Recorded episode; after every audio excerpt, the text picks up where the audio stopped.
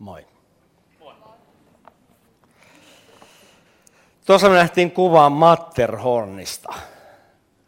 Mä en puhu nyt Matterhornista, vaan mä puhun tänään sellaisesta vuoresta, joka on paljon korkeampi kuin Matterhorn. Mä puhun Mount Everestistä, eli onko se maailman korkein vuori. Mä puhun huippuasiasta. Mä puhun sellaista psalmista, joka joku sanoi, että se on raamattu raamatussa. Eli tässä psalmissa on raamatun, raamatun ydinkertomus on laitettu tähän psalmiin. Psalmi 103. Luetaan se ja sitten joitakin ajatuksia siitä psalmista. Psalmi 103. Eli jos sulla on puhelin tai tällainen paperinen versio raamattua, niin avaa se sivulta 777. Hyvä sivu. Psalmi 103. Herra on laupias ja armahtava. Herra on laupias ja armahtava. Hyvä, hyvä otsikko. Hyvä otsikko tälle mahtavalle, mahtavalle saarnalle. Sä ihmettelet, mitä mä teen. Mä tietenkin otan tota selfiin tässä ennen kuin mä aloitan. Come on. No, mitä tämä nyt sitten menee? Tämä ajanotto. No, se on nolla tuosta noin. Come on, pysäytä nollaa. No niin, nyt. Tämä on niin kuin pikajuoksu. Psalmi 103. Daavidin psalmi ylistä Herraa minun sieluni ja kaikki, mitä minussa on hänen pyhää nimeään. Ylistä Herraa minun sieluni, äläkä unohda, mitä hyvää hän on tehnyt. Hän antaa kaikki syntisi anteeksi ja parantaa kaikki sairautesi. Hän lunastaa sinun elämäsi turmiosta ja kruunaa sinut armolla ja laupeudella. Hän tyydyttää sinun kaipauksesi hyvyydellään, sinun nuoruutesi uudistuu kuin kotka. Herra tekee vanhuskaita tekoja ja hankkii oikeuden kaikille sorretuille. Hän on tehnyt tiensä tunnetuksi Moosekselle, tekonsa Israelin lapsille. Herra on laupias ja armahtava, pitkämielinen ja suuri armossa. Ei hän aina riitele eikä pidä, viha, pidä vihaa ikuisesti. Ei hän tee meille syntiemme mukaan eikä maksa meille pahojen tekojemme mukaan. Sillä niin korkealla kuin taivas on maan yllä, niin voimallinen on hänen armonsa niitä kohtaan, jotka häntä pelkäävät. Niin kaukana kuin itä on lännestä, niin kauas hän siirtää meistä rikkomuksemme. Niin kuin isä armahtaa lapsiaan, niin Herrakin armahtaa niitä, jotka häntä pelkäävät. Sillä hän tietää, millaista tekoa me olemme. Hän muistaa, että olemme tomua. Ihmisen elinpäivät ovat kuin ruoho, hän kukoistaa kuin kedon kukka – kun tuuli käy hänen ylitseen, ei häntä enää ole, eikä hänen asuinpaikkansa häntä enää tunne. Mutta Herran armo on ikuisuudesta ikuisuuteen niiden yllä, jotka häntä pelkäävät, ja hänen vannuskautensa kestää lastensa lapsille. Niille, jotka pitävät hänen liittonsa, muistavat hänen asetuksensa ja noudattavat niitä. Herra on pystyttänyt istumensa taivaisiin, ja hänen kuninkuntansa hallitsee kaikkia – Ylistäkää Herraa, te hänen enkelinsä, te väkevät sankarit, jotka toteutatte hänen sanaansa, kun kuulette sen. Ylistäkää Herraa, kaikki hänen joukkonsa, te hänen palvelijansa, jotka täytätte hänen tahtonsa. Ylistäkää Herraa, kaikki hänen luotunsa, hänen valtakuntansa kaikissa paikoissa. Ylistä Herraa minun sieluni. Isä, me tullaan tämän sanan kanssa sun eteesi me kiitetään siitä, että sana on voimallinen, se on elävä, se on terävämpi kuin mikään kaksiteräinen miekka. Me kiitetään siitä, että sana tekee työtä meissä. Ja isä, me rukoillaan sitä, että pyhä henki on täällä meidän keskellä, niin kuin sä olet luvannut olla meidän kanssa maailman loppuun saakka. Ja puhut tämän sanan kautta meille jokaiselle. Me avataan sydämemme, me vastaanotaan, otamme meidän mielessämme, meidän ajatuksessamme sinun sanasi ja sinun tahtosi tänä päivänä Jeesuksen nimessä. Ja kaikki kansa sanoi, amen.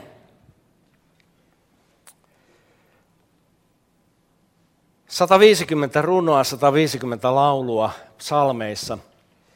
Lauluja, runoja, jotka kertovat elämästä, kuolemasta, taisteluista, voitoista.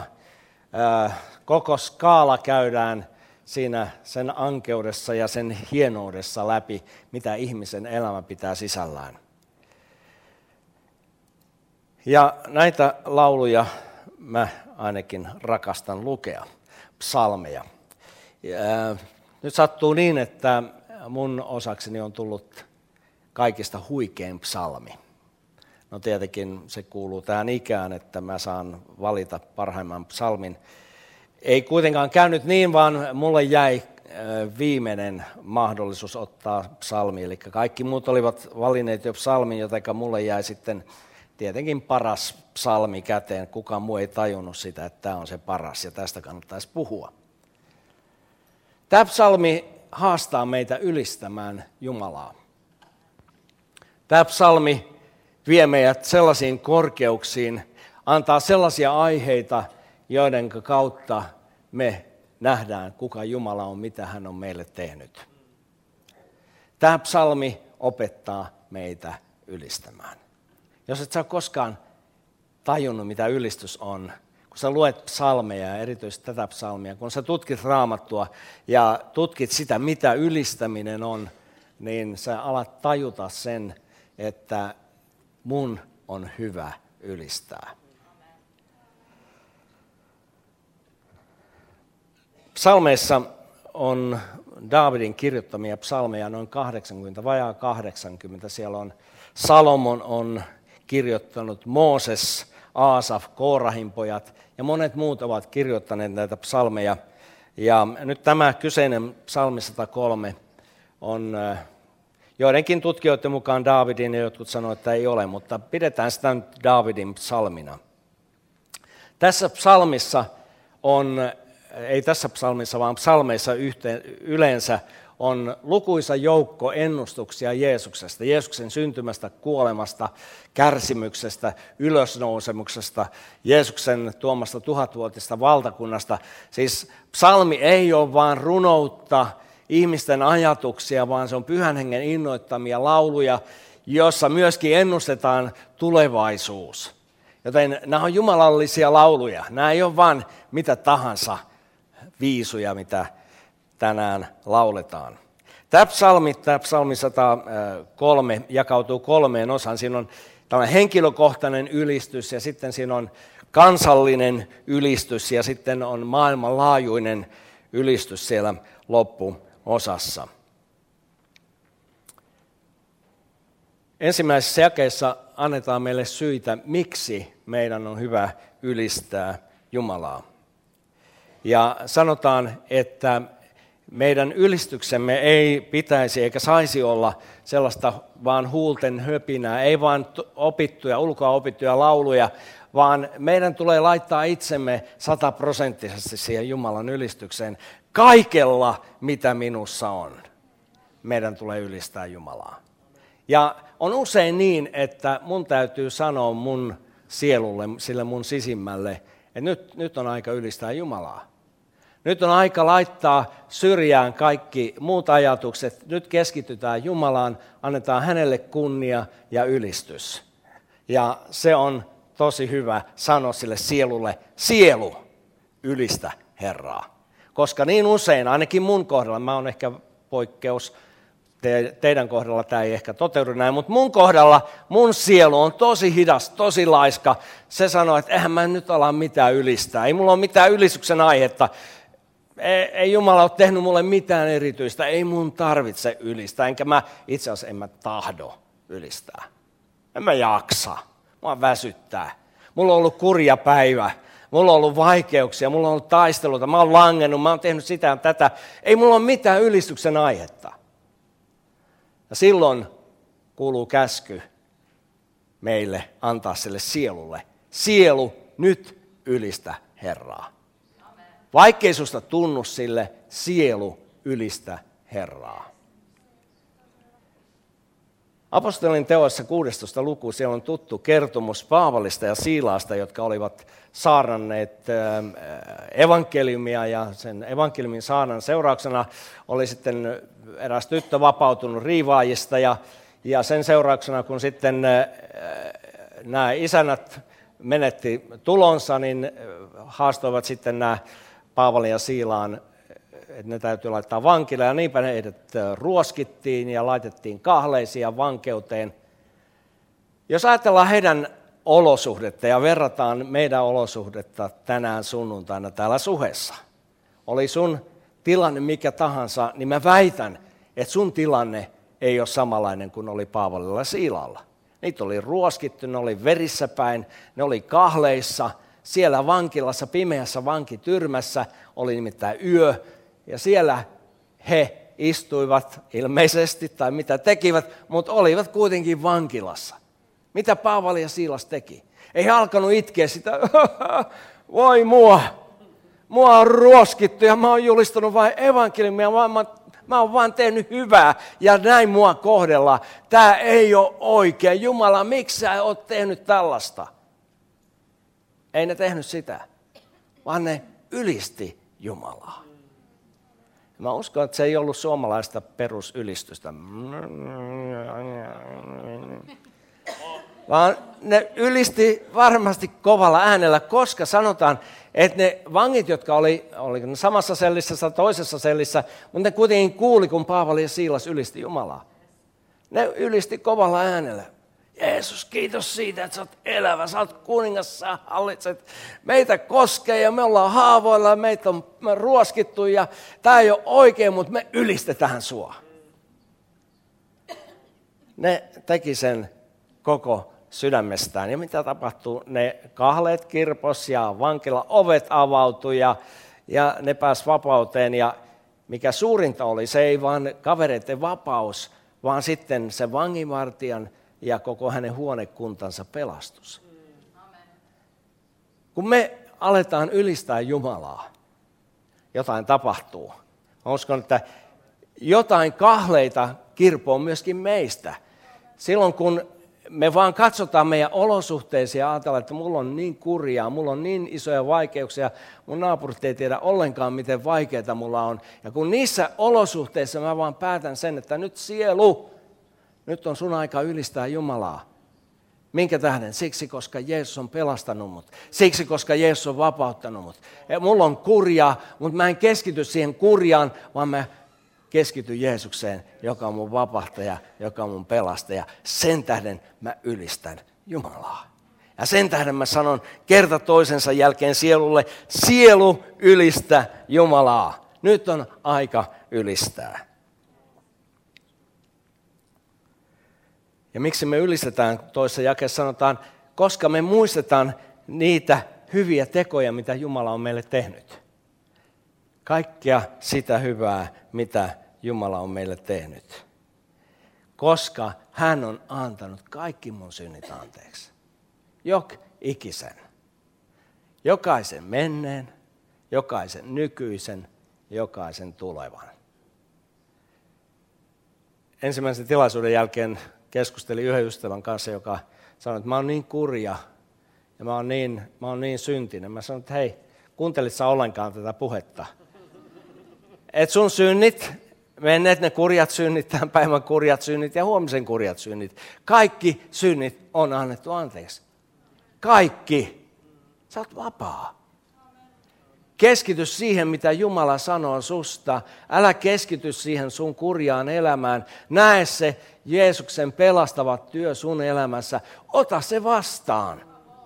Ota se vastaan. Älä keskity kielteisen, älä keskity siihen syntiin, keskity Kristukseen. Ja mä uskon, kun me keskitytään häneen ja hänen pelastustyöhönsä, niin silloin myöskin katkee jotain kahleita meidän elämässä. Se side, joka sitoo meitä johonkin syntiin, se katkee, kun me keskitytään Kristukseen ja hänen lunastustyöhönsä. Mutta niin kauan kun mä keskityn siihen, että mä oon tässä kahleessa, mä oon tässä kahleessa, mä oon tässä kahleessa, mä oon tässä kahleessa, sitä alemmaksi mä menen ja sitä kurjemmaksi mä tunnen oman oloni. Anta kaikki sun synnit anteeksi. Jok ikisen. Ajattele, David, sanoi tämän ennen kuin Jeesus oli kuollut ristillä. David sanoi tämän ennen kuin Jeesus oli lunastanut meidän, meidät, maksanut hinnan meidän puolestamme. Koska hän näki sen, lunastaja on tuleva. Ja hän on lunastava, hän on maksava kaikki mun velat, kaikki mun synnit. Jos David näki sen niin kuin etukäteen, eikö me jälkikäteen tajuta sitä, että Jeesus historiallisesti hän kuoli 2000 vuotta sitten. Hän sovitti mun synnit. Ei mun tarvitse elää sidottuna. Ja parantaa kaikki sun sairaudet. Kaikkiko? Kaikki. Kaikki on kaikki. Nyt mä en sano milloin. Se on se ongelma. Kaikki sairaudet paranee kristityn kohdalla viimeistään silloin, kun sä kuolet. Voi olla, että sä joudut odottaa siihen kuolemaan saakka. Mä en voi luvata itselleni enkä toisille sitä, että kun rukoillaan sun puolesta, niin sä varmasti paranet. Ja saman hengenvetoon mä sanon sen, että mä rukoilen jokaisen sairaan puolesta ja mä odotan, että Jumala parantaa sen sairaan. Mutta miksi joku ei parane, mä en ymmärrä sitä. Mutta sen mä ymmärrän, että mun täytyy rukoilla jokaisen sairaan puolesta. Ja sitten on Jumalan asia parantaa sairas. Ei mun asia. Ei mun uskon kautta. Tietenkin mä uskon siihen, että Jumala parantaa, mutta ei mun usko paranna, vaan Jeesus parantaa. Hän on parantaja. Ja mä rukoilen sairasten puolesta. Mä uskon sairauksien parantuvan ja Jumalan, joka parantaa kaikki meidän sairautemme. Se on fakta. Ja vaikka sulla on sairautta tänään, mä uskon sitä huolimatta, hän on meidän parantajamme. Nelisä sanoo, että hän lunastaa meidät ää, tuonelasta kruunaa armolla ja laupeudella. Ja mä näen, että tässä on tavallaan ennustus myöskin Jeesuksesta. Hän lunasti Jeesuksen tuonelasta, nosti kolmantena päivänä sieltä kuolemasta ja tuonelasta ja kruunas hänet armolla ja laupeudella. Ja myöskin tämä on lupaus meille. Että me ei jouduta tuonelaan. Meidät on lunastettu jo. Jeesus lunasti meidät tuonelasta. Ja me saadaan se kruunu ja armo ja laupeus, joka on kruununa meidän päässä.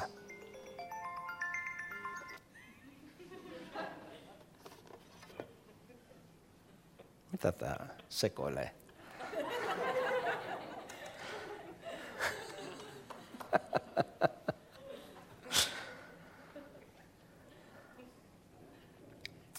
ja tyydyttää meidän halajaamisemme hyvyydellään. Niin, että meidän nuoruus uudistuu kuin kotkat. Eli Jumala ei anna meille pahaa. Jumala sallii meille pahaa, mutta Jumala ei anna meille pahaa. Jumala antaa meille hyvää. Hyviä, täydellisiä lahjoja. Sitten on toinen kaveri, joka syöksee kaiken näköistä pahaa meille. Se, on, se ei ole Jumala. Jumala on hyvä Jumala. Jumala on rakastava Jumala. Jumala on laupias Jumala alusta loppuun saakka. Aina laupias, aina armollinen. Ei meillä ole muuta mahdollisuutta muuten elää tässä, jos me luota siihen, että mun isä, mun taivaan isä on rakastava laupia sisä, joka rakastaa mua. Joka tietää sen, että mä olen vain pelkkää savea. Joka tietää sen, että mä olen puutteellinen, mä olen viallinen. Mussa on kaikkea pahaa. Minussa, mun lihassa. No miksi sä oot lihassa? No, mä oon niin kuin Paavali. Mulla on tämä lihallinen ruumis, joka, joka taistelee sitä hengellistä ruumista vastaan, sitä hengellistä minää, sitä hengellistä ihmistä vastaan, sitä uudesti, uudesti syntynyttä ihmistä vastaan. Se liha riippuu mussa kiinni ja Paavali rukoili, että jo pääsisi eroon siitä ja tietää sen, että pääsee eroon vasta sitten, kun, kun hän pääsee hengestään. Sitten vasta. Meillä on se taistelu tätä lihaa vastaan. Meillä on se taistelu sitä sielullista ihmistä vastaan, joka, joka tahtoo langettaa meidät syntiin. Ja vihollinen on siinä hyvä kätyri. Mutta Jumala tyydyttää hyvyydellään, rakkaudellaan, armollaan. Niin että meidän nuoruutemme uudistuu kuin kotkan. Kotka, kun tulee 35-40-vuotiaaksi, niin sillä alkaa höyhenet vähän niin kuin takertua toisiinsa ja sen lentokyky kyky heikkenee ja sen kynnet on jo niin ö, tylsyneet, että jotain täytyy tapahtua tälle kotkalle. Ja kotkalla on noin puolen vuoden prosessi, jossa se uudistuu ja uudistaa itsensä. Ja mä uskon, että meillä jokaisella on tällaisia kotkan uudistumisen aikoja ja tarpeita, jolloin me tajutaan vaan se, että mun lentokyky ei ole enää sellainen, mitä se oli nuoruudessa. Mä tarvitsen sitä, että mun tulee uudistua. Ja miten sä uudistut pyhän hengen kautta? Kun pyhänkin tulee teihin, niin te saatte voiman. Kun pyhänkin tulee, niin te pääsette lentoon ihan uudella tavalla. Me päästään lentoon ihan uudella tavalla. Me saadaan ehkä uudet kielet ja me saadaan, Jumala avaa meidän ymmärryksen näkemään ihan uusia asioita. Me tarvitaan pyhän hengen uudistusta. Ja meidän tulisi ei vain joka 40 vuoden välein uudistua, vaan joka päivä. Paavali sanoi kalattalaiskirjassa, että meidän, meidän täytyy uudistumalla uudistua. Ja täyttymällä täyttyä uudelleen hengellä. Ja kun me täyttymällä täytytään hengellä, niin tämä pyhä henki, pyhä hengen läsnäolo uudistaa meitä, virvoittaa meitä. Ja silloin ne meidän höyhenet, ne puhdistuu ja me päästään lentämään uudella tavalla.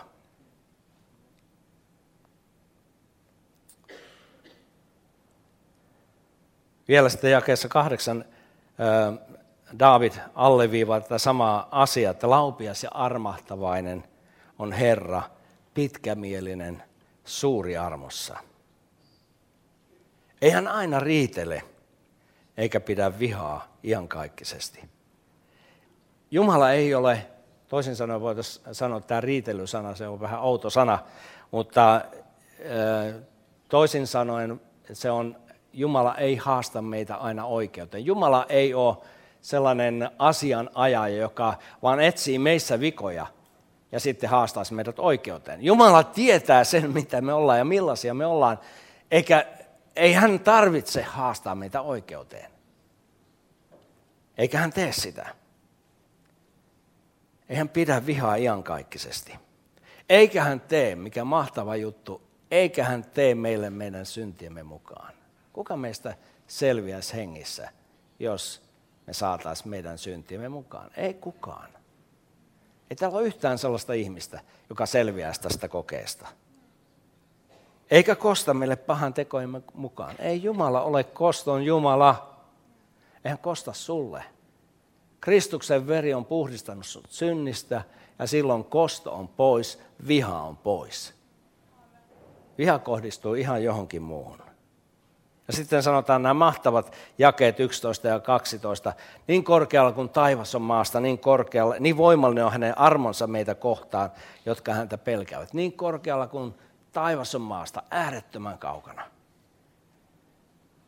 Niin iso on hänen armonsa meitä jokaista kohtaan. Ja niin kaukana kuin itä on lännestä, niin kauaksi joutavat nämä rikkomukset. Ja ne menee kauas. Ne menee äärettömän kauas. Ja sitten me kuitenkin muistellaan niitä. Ja vihollinen kuiskaa korvaan, muistatko senkin tilanteen, muistatko senkin tapauksen. Mitä me tehdään silloin? Jeesuksen nimessä väistyt taakse, sinä kiusaaja. No Jeesuksen veren alla ne on unohdettu, isä ei muista niitä, eikä meidänkään tule muistaa niitä. Ne on siirretty meistä kauas. Me ollaan vapaat menneistä, nykyisestä ja tulevista synneistä. No, antaako tämä sitten meille oikeuden tehdä syntiä? Saadaanko me elää sitten ihan niin kuin pellossa? Ei. Pyhä pyhittyköön. Se haastaa meitä pyhempään elämään, vielä enemmän erottautumaan Jumalalle, vielä enemmän kiittämään ja ylistämään Jumalaa. Ja mä uskon, että mitä lähempänä me ollaan Jumalaa, niin sitä vähemmän me halutaan tehdä syntiä. Sitä paremmin me ymmärretään se, kuinka se, että mä teen syntiä, kuinka se haavoittaa Jumalaa, kuinka se myöskin haavoittaa pyhähenkeä. Enhän mä halua loukata häntä. Joten mä haluan pyhittyä, mä haluan tulla Jumalan kaltaiseksi yhä enemmän. Pyhä pyhittykään, pyhittyköön. Jumala armahtaa meitä. Niin kuin isä armahtaa lapsiansa, niin Herrakin armahtaa pelkäväisiä. Teillä monellakaan ei ole lapsia. Mulla on kolme lasta ja kahdeksan lastenlasta. Ja ö, mitä enemmän tulee noita lastenlapsia, se on ehkä luku on nyt kahdeksan maksimissaan, mutta näin, näin lapset sanovat. Mutta tuota, oli miten oli, niin tuntuu siltä, että se armollisuus, niin kuin näitä laps, lasten lapsia, ja mitä enemmän tulee lapseen, niin sitä, sitä enemmän sitä armoa vaan tulee. Ja on hienoa niin kuin isovanhempana vaan armahtaa lapsia. Omat vanhemmat tietysti antaa piiskaa, ei, ei, saa antaa piiskaa, mutta laittaa nurkkaan tai laittaa istumaan jonnekin, jonnekin tuolelle rangaistukseksi. Me ei sitä tehdä, vaan me armahdetaan niitä. Me annetaan jätskiä ja kaikkea hyvää ja paljon rakkautta ja armoa armon päälle. Me armahdetaan lasten lapsia. Taivallinen isä armahtaa. Jos me ollaan omassa vajavaisuudessa armollisia meidän lapsille ja lasten lapsille, kuinka paljon enemmän taivallinen isä armahtaa sua. Ei hän ole piiskuri, ei hän ole driveri, ei hän aja sua takaa, ei hän odota sitä, että kun sä lankiat, niin sit hän voi antaa ruoskaa sulle. Ei. Se ei ole meidän taivallinen isä. Taivallinen isä on täynnä armoa, täynnä laupeutta. Hän tietää, mitä tekoa me ollaan. Hän tietää, että me ollaan savea. Me ollaan kourallinen hiekkaa loppujen lopuksi. Me ollaan savea. Ei me olla mitään supersankareita. Me ollaan savea, vaikka me ollaankin aina voittajia. Mutta silti me ollaan savea. Savisia voittajia. Me ollaan. Hän armahtaa meitä. Hän on armollinen sua kohtaan. Sä ehkä oot kokenut ehkä vanhempien kautta, ehkä yhteiskunnan kautta, opettajien, kenen tahansa työnantajien kautta syyllist, syyllist, syyllistävää syytöstä ja moitetta. Sä voit taivaallisen, isän kohdalla ihan huokaista helpotuksesta. Hän ei ole sellainen. Älä laita näitä kuvia taivaallisen isään. Taivaallinen isä on laupias, armahtava.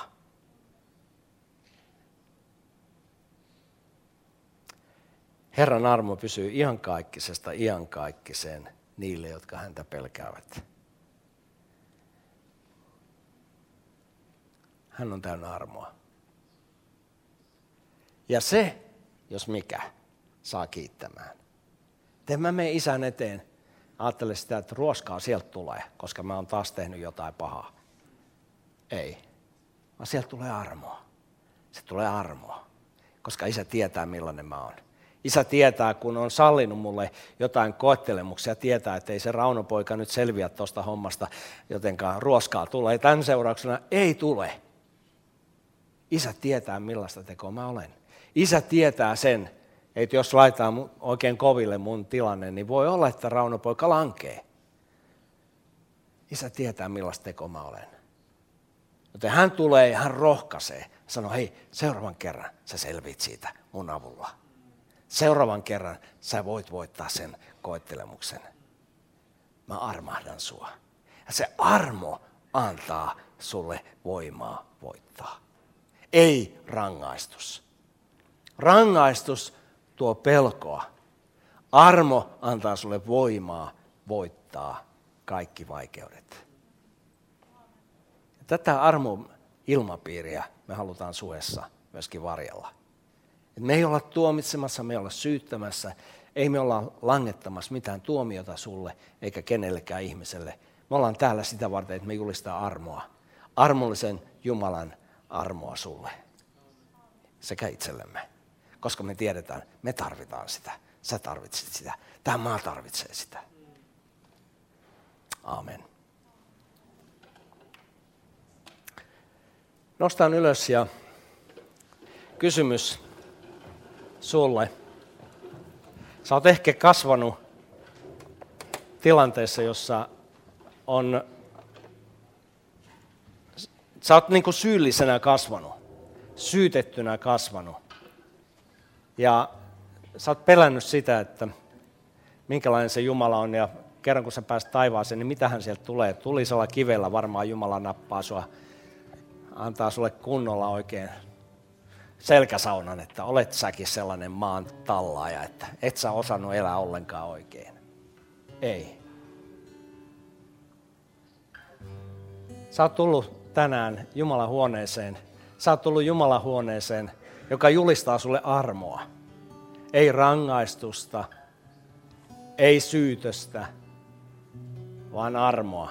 Kun sä pääset tämän armon piiriin, sä pääset armollisen Jumalan syliin, niin silloin sä alat todella ylistää Jumalaa.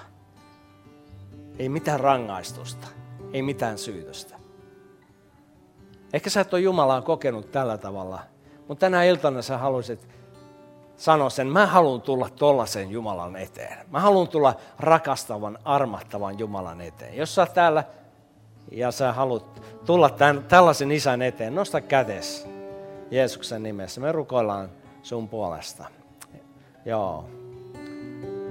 Joo. Joo, Isä Jeesuksen nimessä me tullaan sun eteesi ja Isä me vaan huudetaan, että armaada sinä meitä. Ja Isä, me tunnustetaan se, että me on pidetty niin väärää kuvaa sinusta, Isä. Me on ajateltu, että sä oot sellainen rankkaisia, sä oot sellainen syyttäjä, että ei me uskalleta tulla sun eteen. Ja Isä, me vaan rukoillaan sitä, että tämä kuva väistyy. Ja sä anna oikea kuva sinusta, joka psalmin kirjoittaja myöskin piirtää. Ku, kuva isästä, joka rakastaa. Armahtavasta isästä. Laupiaasta isästä. Halleluja. Isä, mä kiitän siitä, että sä oot tehnyt hyvää Jeesuksessa Kristuksessa. Sä oot sovittanut kaikki meidän synnit. Me saadaan elää tänään vapaana. Vapaana kaikesta syyllisyydestä. Vapaana kaikesta synnistä. Jeesuksen Kristuksen nimessä. Amen. Ylistetään Herraa.